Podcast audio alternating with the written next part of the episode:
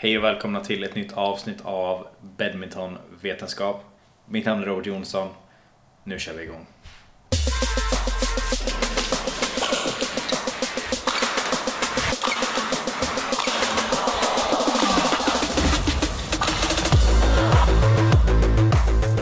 Yes. Så jag hade ju då äran att vara i Danmark, i Köpenhamn, i Royal Arena för att se finalerna i, i VM detta året. 2023 då för er som inte eh, är med på vilket år det är. Och eh, det var som man förväntar sig helt sinnessjukt. Eh, det var verkligen tydligt att det var VM-finaler. Så jag tänkte vi ska, vi ska börja med liksom det tråkiga, liksom bara gå igenom hur, eh, hur det var med hela, liksom, hela upplevelsen från start till slut. Det var jättebra organiserat. Alltså BVF och Badminton Denmark, vilka mer ja, Köpenhamn också då, var ju... Eh, de hade verkligen gjort det fantastiskt. Från... Eh, eh, direkt när man liksom kom dit och man såg arenan så visste man liksom det är något stort som är på G. Själva... Det var utanför så fanns det några tält som eh, liksom typ Jonix och Viktor och andra sponsorer hade eh, satt upp. De hade kunnat kanske vara lite fetare om man ska vara helt ärlig. Det var inte, inte jättesjukt där. Men när man väl kom upp, liksom, man gick upp för några trappor och sen så började kön för när vilken sektion man nu var i. Jag var i sektion B. Och eh, där var det en rätt lång kö men personalen jobbade jättebra. Det gick väldigt fort, väldigt smidigt. Det var inga, inga konstigheter alls utan det var eh, jättebra organiserat där. Sen så när man kommer in så möts man liksom av eh, olika eh, delis eller kaféer. Ehm, eller det var egentligen en bar och en deli som man, som man kunde se. Där man kunde beställa och dricka och typ snacks och, och liknande. Och eh, det var bra men av någon anledning så hade de typ kronärtskocka på alla maträtter och det är jag inte så stort fan av faktiskt. Så det var lite, det var negativt i min värld.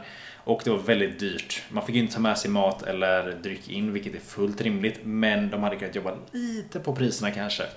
För det var, det var lite pricey, tycker jag. Eh, I alla fall om man jämför med liksom vilken kvalitet det var på, på det man fick. Så hade det kunnat vara lite bättre pris. Sen har man inte så mycket val. Det fanns ju Burger King i närheten, men eftersom du inte har en lunchpaus på det sättet så hinner man inte gå dit om man inte vill missa någonting. Men hela liksom, arenan, så fort man kom in så såg man liksom där, liksom, det är verkligen det här man ska se VM. Det var en jättestor hall. Eh, liksom mycket, jag vet inte exakt hur många det var som var där inne men det var ett antal tusen som, eh, som, som var i hallen. Det var eh, väldigt bekväma säten, det var lätt att komma fram, toaletterna var fräscha, allting var jättebra. Eh, och framförallt liksom att stolarna var bekväma, det var väldigt uppskattat. Men eh, det var också bra temperatur. Det var bara liksom typ under sista matchen på dagen då man kände att okej, okay, men det, äh, kanske vi skulle kunna ha lite svalare faktiskt. Det var lite svettigt, men det finns också förklaring till varför det var svettigt så att vi eh, det kom inte som en jättestor chock kan jag säga. Men nu ska vi komma in i det som ni faktiskt är här för att lyssna på. Och det är ju finalen. Så i det förra avsnittet så gjorde jag mina predictions för ungefär hur det kommer, eller inte för ungefär hur det kommer gå. Jag, sa, jag var väldigt tydlig med att så här kommer det gå. Och det var några rätt, några fel. Men vi, vi börjar med mixdubbel, precis som matcherna spelades den dagen. Och eh, där hade jag ju tippat att mitt favoritpar, eh, Cheng och Wang, skulle, eh, skulle ta sig till final. Och de skulle vinna finalen. De tog sig till final. Det hade helt rätt i. Eh, jag tippade på att de skulle gå, vara i final mot Watanabe Higashino. Det var inte rätt. Eh, när man, det fanns liksom i arenan så fanns det några tidningar som de hade gjort som eh, som jag bläddrar i nu då som ni hör. Och där hade de liksom top, alltså valt de här typ topp fyra som är mest eh, troliga att vinna baserat på tidigare resultat och form och sånt. Eh, och då var ju då Cheng Shiwei, Wang Yashong, eh, de var ju såklart där. Watanabe Gashino var också där. Det thailändska paret som, eh, som jag inte kan uttala, men de som är bäst i Thailand. Och det kinesiska paret Feng Yanxie och Wang Dongping. Den sista vann OS med en annan partner mot just Cheng Shiwei och Wang. Men Watanabe Gashino förlorade mot det japanska paret eh, Seo Song Ye och eh, kommer inte ihåg vad hon hette nu, det har helt sprungit ifrån mitt minne. Men de spelade i alla fall mot ett, ett koreanskt par som eh, under veckan hade spelat helt fantastiskt bra. Jag tror inte det var många som trodde att de skulle komma till final. De stod till exempel inte med i, i den här tidningen då, utan det är eh, det missar, och det, det, det är ingenting så, de är rankade högt såklart, men de, eh, de var inte de man trodde skulle vinna eh, vinna guld liksom. Nu har de gått upp på det, men de var någonstans runt 6-7 i världen tror jag de, de var rankade under, under eh, matcherna. Men de spelade ju starkt från, från start till slut. De fick väl eh, ja, men deras första match var ju inte den svåraste, inte lättaste heller. Sen slog de ju då ett, eh, ett väldigt duktigt eh, thailändskt par. Sen slog de det bästa thailändska paret i sin kvartsfinal. Och eh, därefter så var det liksom att de spelade mot Watanabe Higashino i, i semin och eh, de spelade helt galet bra. Och de var väldigt värdiga att gå till final. Och jag kan säga att i mitt fall, jag är ju väldigt stort fan av, eh, av mixed. Jag tycker att det är en kategori som eh, jag vet inte om den är underskattad. Jag tror att den är underskattad. Ehm, men det är ju en av de absolut roligaste att kolla på, om inte den roligaste. Jag är ett väldigt stort fan av, jag är ett väldigt stort fan av Sheng Wang. Så det, jag var väldigt taggad på att jag faktiskt skulle få se dem live. Och eh, första set så, liksom Cheng verkar rätt off. Han, eh, han missade mycket, man var lite såhär, är han nervös eller någonting som händer? Eh, men det var mer att han var nog lite off och koreanerna lämnar liksom inget eh, det fanns ingen felmarginal i deras värld utan de, eh, de var där för att vinna matchen och de tog alla chanser de fick. Och väldigt välförtjänt då så, eh, så, så vann de. Ehm, så det, det var inte så mycket att säga mer än det då om just resultatet. Det jag kan, säga dock är att under matchens gång så var det några bolldueller som var helt otroliga. Som ni kan checka in på min Instagram, at badminton science och eh, faktiskt TikTok nu. Jag finns på TikTok nu. Eh, at badminton science där med.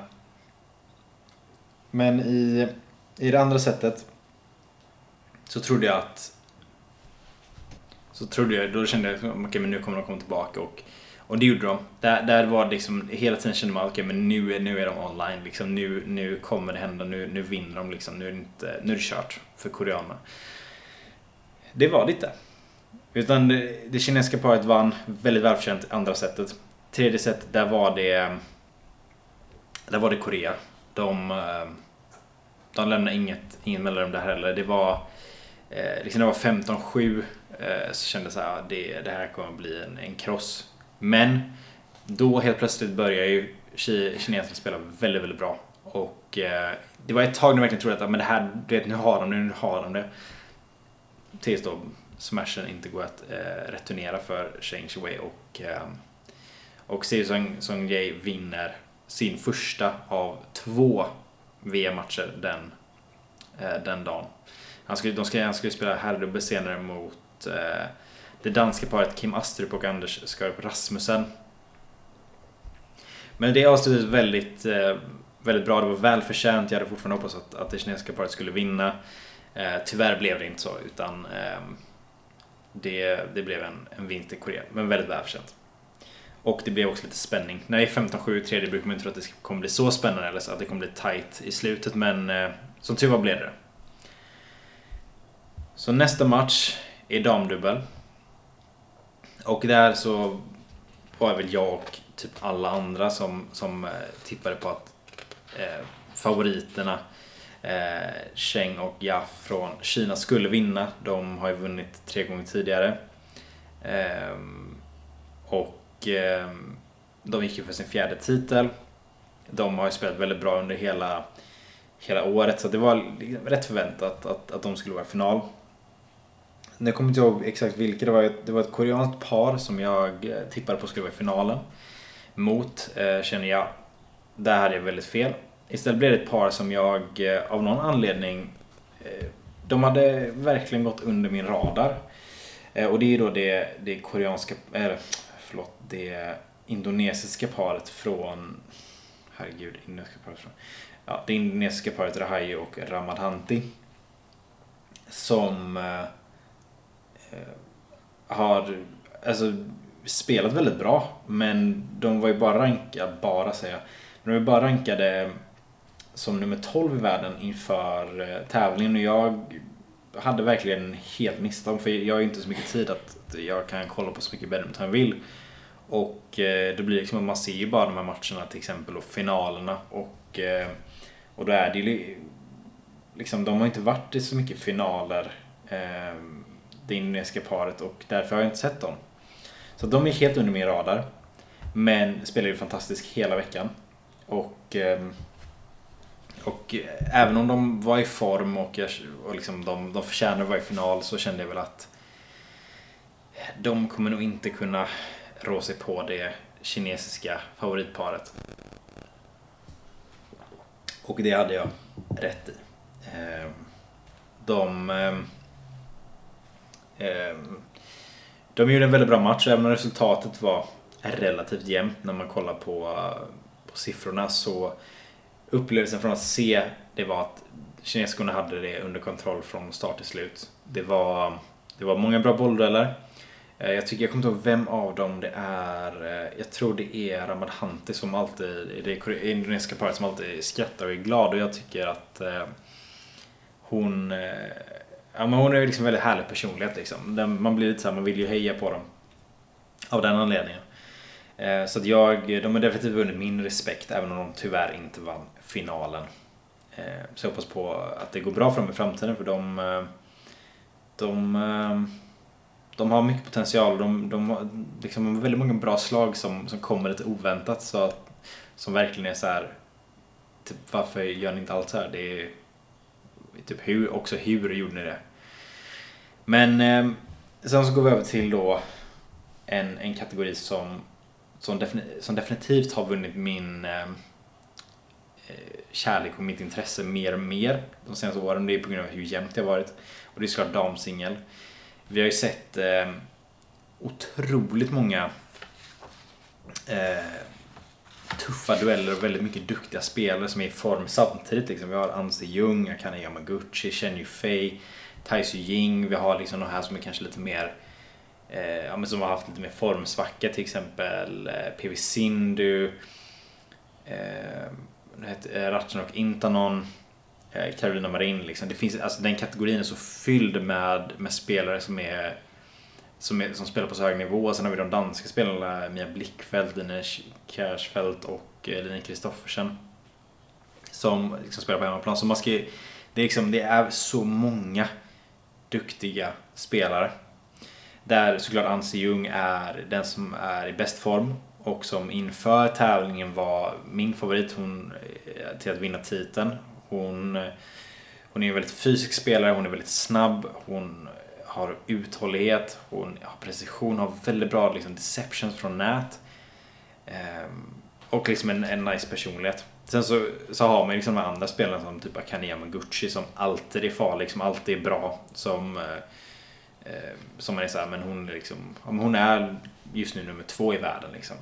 Sen så har man Chen Yufei som kommer in som eh, OS-mästarinna. Eh, ingen som man ska underskatta. Kanske inte varit i sin bästa form på sistone men ändå liksom man vet att det är en spelare som spelar bra i stora världsmästerskap.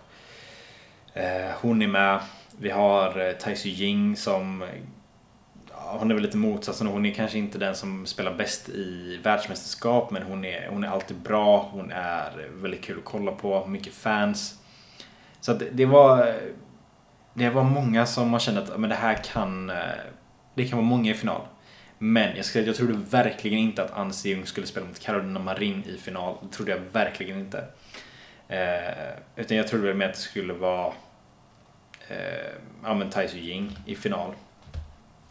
Men eh, eh, icke. Men ja, damsingeln börjar ju, den börjar ju stabilt. Liksom. Anse Ljung, hon visar de första bollarna liksom att hon är bäst och hon är där för att vinna. Eh, det var, ja, det var inte så mycket att säga där liksom. Det var, det var tydligt vad hon var där för att, för att göra. Och eh, hon, eh, hon går upp i rätt stor ledning. Sen så kommer Caroline Marin tillbaka och eh, det är relativt jämnt inför, inför elva pausen.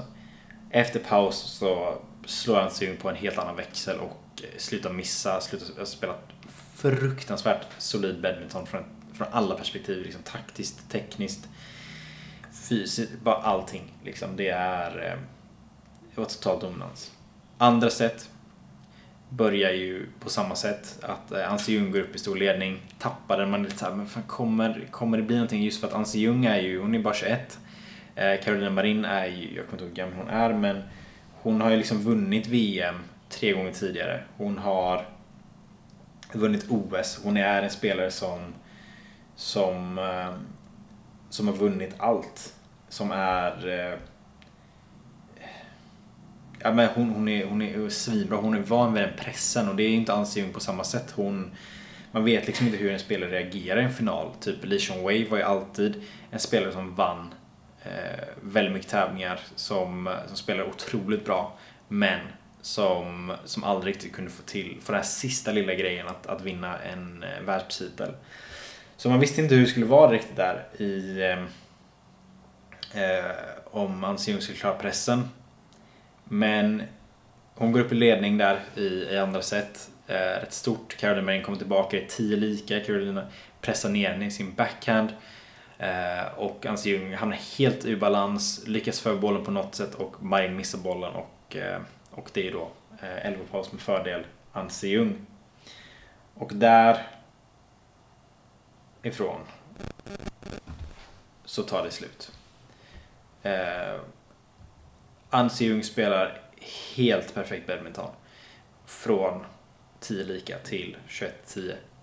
Det var inte en enda, det, alltså det var så hög kvalitet på alla slag.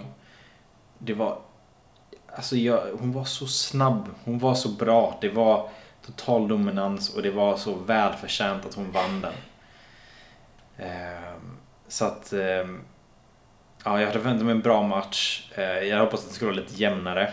Men jag tror att om man ser spelar som hon gjorde där så finns det ingen spelare i världen som kan hålla ett jämnt, eh, spela jämnt mot henne. Eh, utan det var bara väldigt kul att se Caroline Marin komma tillbaka och att se Anse Ljung vinna. När vi går vidare till eh, herrsingel istället, som var näst sista matchen för dagen. Så, så var jag förvånad över vilka det var i final. Eh, jag trodde att det skulle vara Axelsen mot... Eh, jag försöker fundera på vem jag trodde som skulle spela mot. Eh, jag hade väl tippat på... Jag vet, att jag sa att Axelsen skulle vara i final. Jag kan ha sagt att jag inte skulle vara förvånad om det är en hel eh, dansk final. Men jag tror förmodligen skulle jag tippa på... Jag sa nog Xi Xi som finalist där. Men... Eh, som vet så har vi ju Giant Slayer, a.k.a.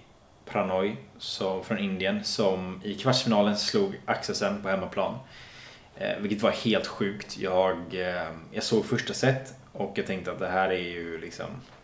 Det här blir hur lätt som helst. För... Eh, eh för Axelsen, men... Eh, Nej. Pranoy som matchen innan också hade slått den för detta världsmästaren Lo Kan Yu eh, slår den regerande världsmästaren och eh, eh OS-guldmedaljören guldmedaljören Axelsen på hans hemmaplan. Eh, och då tänkte jag att okej, okay, men då har vi Pranoy i final. Definitivt. Men när jag kollade i andra änden av, av, eh, av lottningen, eller nedre halvan, då tänkte jag att eh, Axelsen har, eller Antonsen har en tuff resa framför sig. Han började spela mot eh, Mr. Sil Mischa Silberman från eh, Israel som därmed, okej okay, men det här, det löser sen, stabilt, vilket han gjorde. Matchen därefter spelade han mot Ang Tse-Jung, Jong från Malaysia som, som en spelare som har visat extremt hög nivå eh, stundtals. Han var ju typ den första på väldigt många matcher som lyckades slå Axelsen i All England i år. Eh, där vann han sen i två raka set. Sen ser vi Lisi Ja som i första ronden slog Jonathan Christie enkelt. Slår sen Brian Yang från Kanada som har också spelat väldigt bra ibland. Vi ser... Och då tänker vi så att, okej, okay, Antesen mot Licia som är i toppform. Antesen har varit eh, skadad. Svårt att säga. Antesen spelar fantastiskt. Och den matchen Eh, är väl en av de eh, de som verkligen sticker ut för mig som har varit så här riktigt, riktigt, riktigt bra. Och eh, Antonsson vinner ju den. Och sen i kvartsfinalen så, eh, så blev jag lite osäker på hur det skulle gå för Antonsson just för att han har, haft, han har kämpat mycket mot eh, japanska spelare, framförallt då Nishimoto och Suniyama eh, senaste tiden. De är ju stabila defensivt, de är bra på att driva igång bollen, hålla uppe tempot. Ehm, och eh, Antonsen Antonsson har väl liksom inte haft han, han har känt sig lite obekväm på plan och eh, inte varit helt kunnat lita på sin fysik. Men ehm, eh, Antonsen går in också totalt, alltså, det är nästan som man ringer polisen liksom, för det är en sån misshandel. Eh, men han vinner ju 10-7 över Nishimoto och går in i, eh, i semifinal.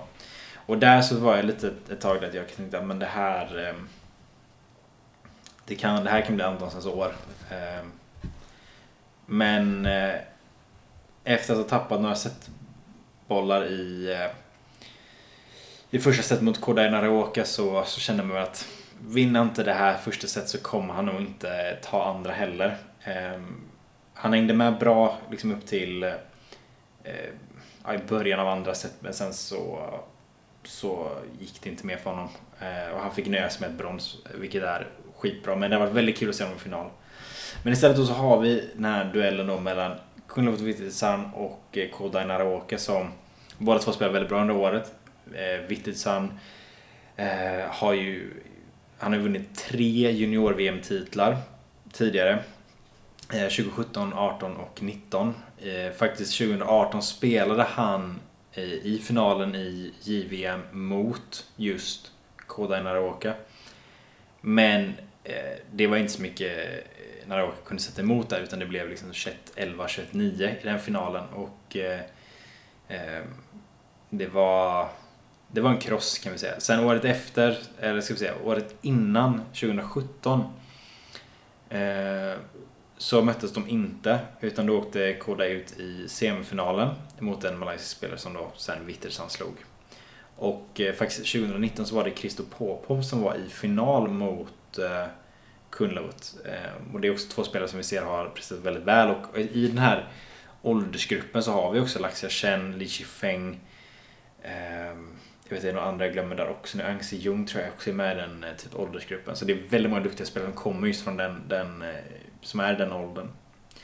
Men eh, det var Första set var väldigt jämnt. Det var väldigt bra spel. Det var långa bolldueller. det tog tror 45 eller 50 minuter vilket berodde till stor del på att eh, Wittitsan skrap upp sitt knä så det var blod på banan som de var tvungna att torka upp och det var kanske inte jättebra strukturerat där eh, i, i hur de skulle hantera det. Så det, det tog väldigt lång tid att, att eh, genomföra sättet bara på grund av alla avbrott för att eh, fixa banan.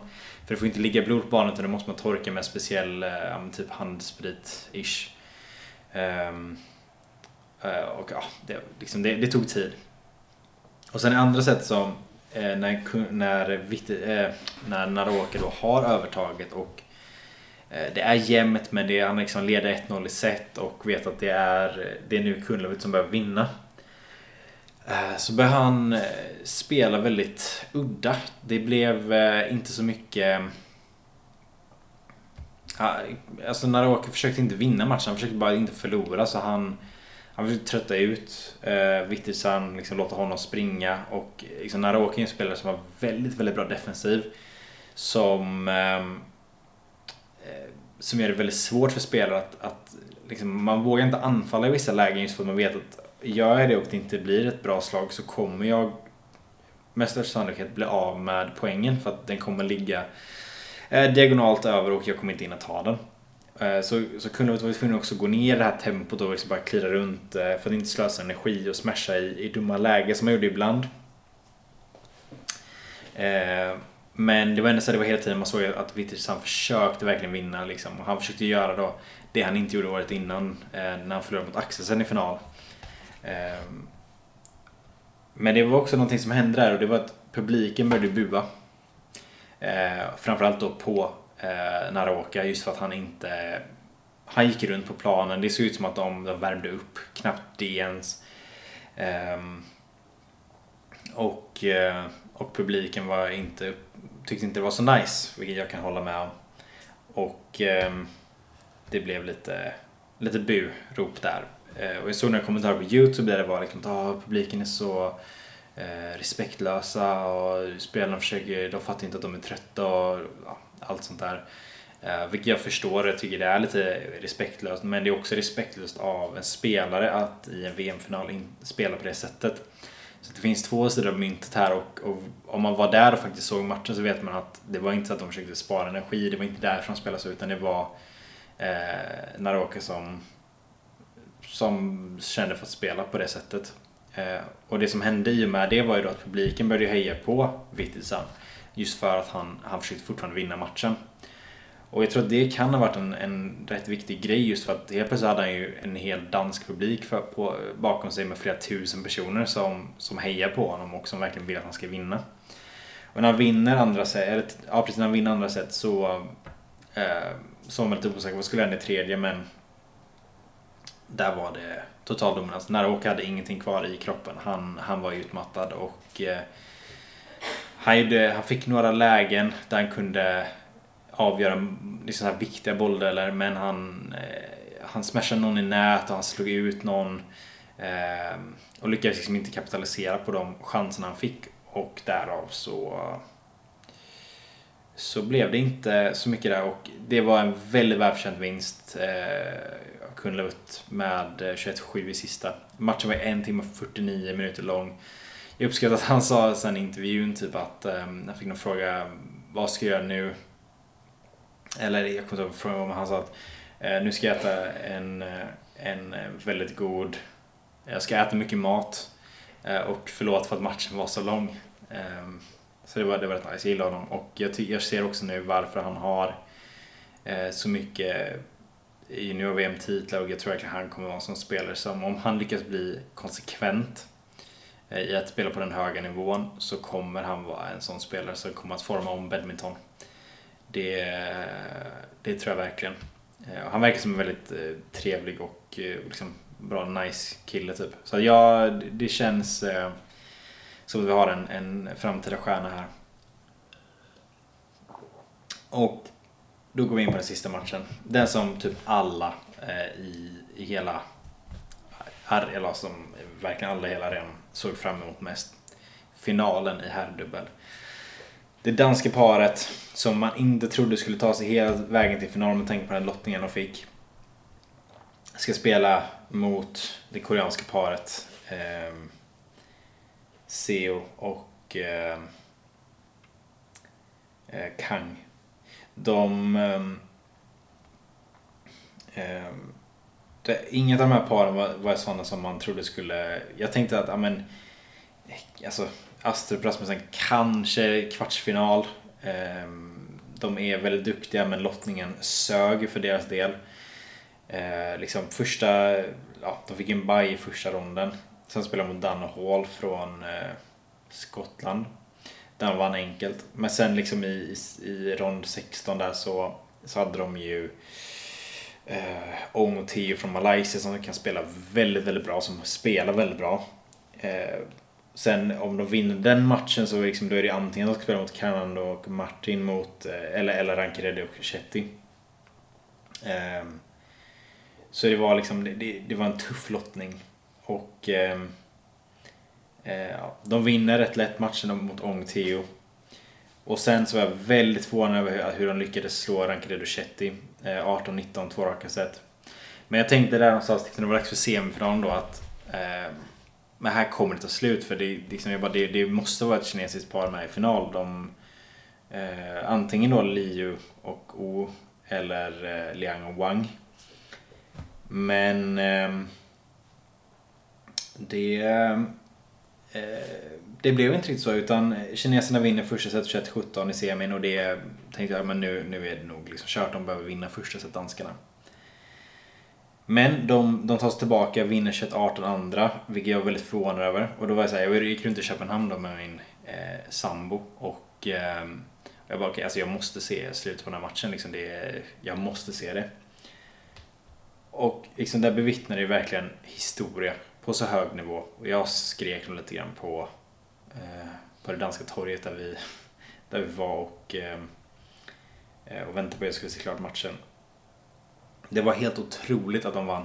Jag trodde verkligen inte de skulle klara av det. Nu ska jag också säga att förutsättningarna var väldigt bra för dem. De spelar en hall som är väldigt stor, så det är långsamt. Eh, de är väldigt bra liksom just på att komma fram på nät och spela taktiskt och, och liksom vinna flacken och, och liksom, de är väldigt duktiga på det spelet. Eh, och det var någonting som, ja, alltså de här kombinationerna, liksom hemmaplan och eh, eh, hallens eh, förutsättningar i kombination med att de har liksom ändå vunnit i Kanada tidigare. De har eh, vunnit European Games. Liksom de, de har ändå liksom fått in lite den här vinnarvanan. Eh, och sen när jag såg att det var final mot Kang och Seo så kände jag att okej, okay, det, här kan, det här kan gå. Eh, även om koreanerna då var favoriter i matchen. Och alltså jag kan säga från sekunden man såg liksom att, att Rasmussen till upp sitt rack där eh, så var det, alltså det var sån hög ljudnivå i den hallen. Det var otroligt alltså. Eh, det var eh, alltså uppvärmningen liksom när de bara liksom testade smashen liksom. Det var så här, oh, oj, alltså det var det här liksom, ljudet hela tiden. Det var eh, väldigt härligt Och sen liksom, hur de går in och börjar spela. De, de var ju så jävla bra där i början. Eh, total dominans. De eh, liksom, först trodde jag liksom ett tag att de levde bara på publiken, adrenalinet liksom. Och så inser man bara okej, okay, nej fan de, de spelar bara så här bra just nu. Eh, och det kommer inte sluta, det är liksom inte en, en kort period de kommer spela så här bra. Och koreanerna hittar inget svar liksom. De, Astrid Rasmussen de är framme på nät, de är, de är överallt liksom. Och koreanerna hittar inget svar. Och de vinner 21-14 och är väldigt välförtjänt. I andra set så börjar starkt med koreanerna har liksom börjat hitta ett svar mot, eh, mot deras spel. Eh,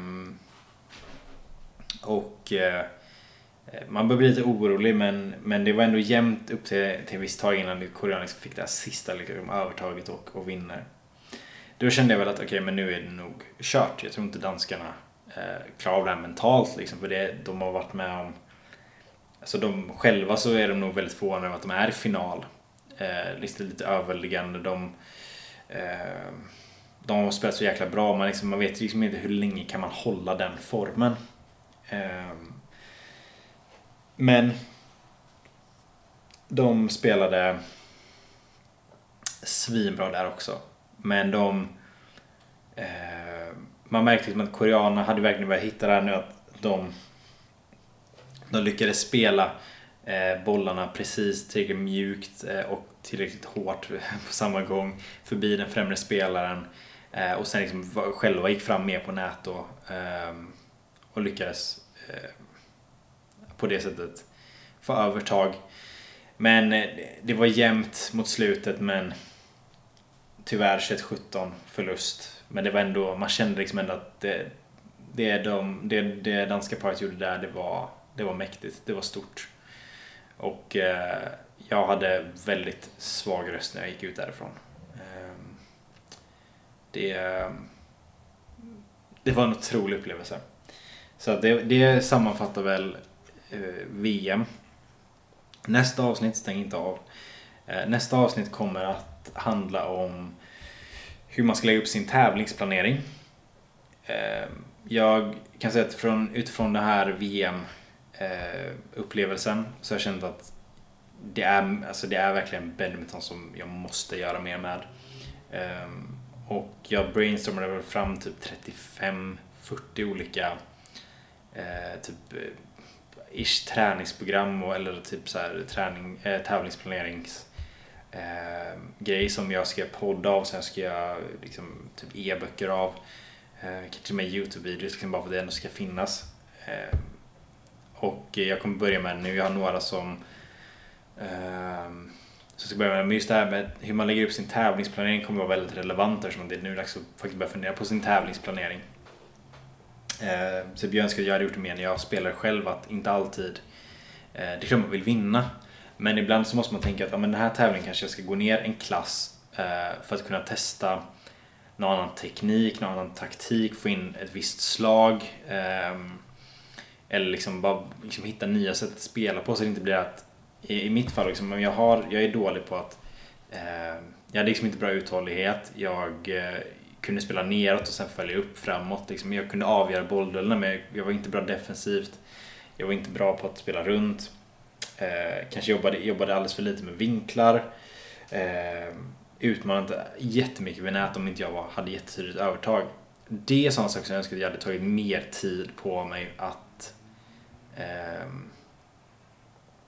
att, eh, att träna upp, liksom, att ta en tävling där man eh, ja, men försöker sig på någonting nytt. Det behöver kanske inte vara en hel match, men i alla fall ett sätt där man verkligen försöker hitta det här, om det är ett slag eller om det är en taktik eller vad nu än är. Liksom, att, att verkligen bli bra på att eh, på de här andra sakerna så att det inte alltid bara handlar om att vinna.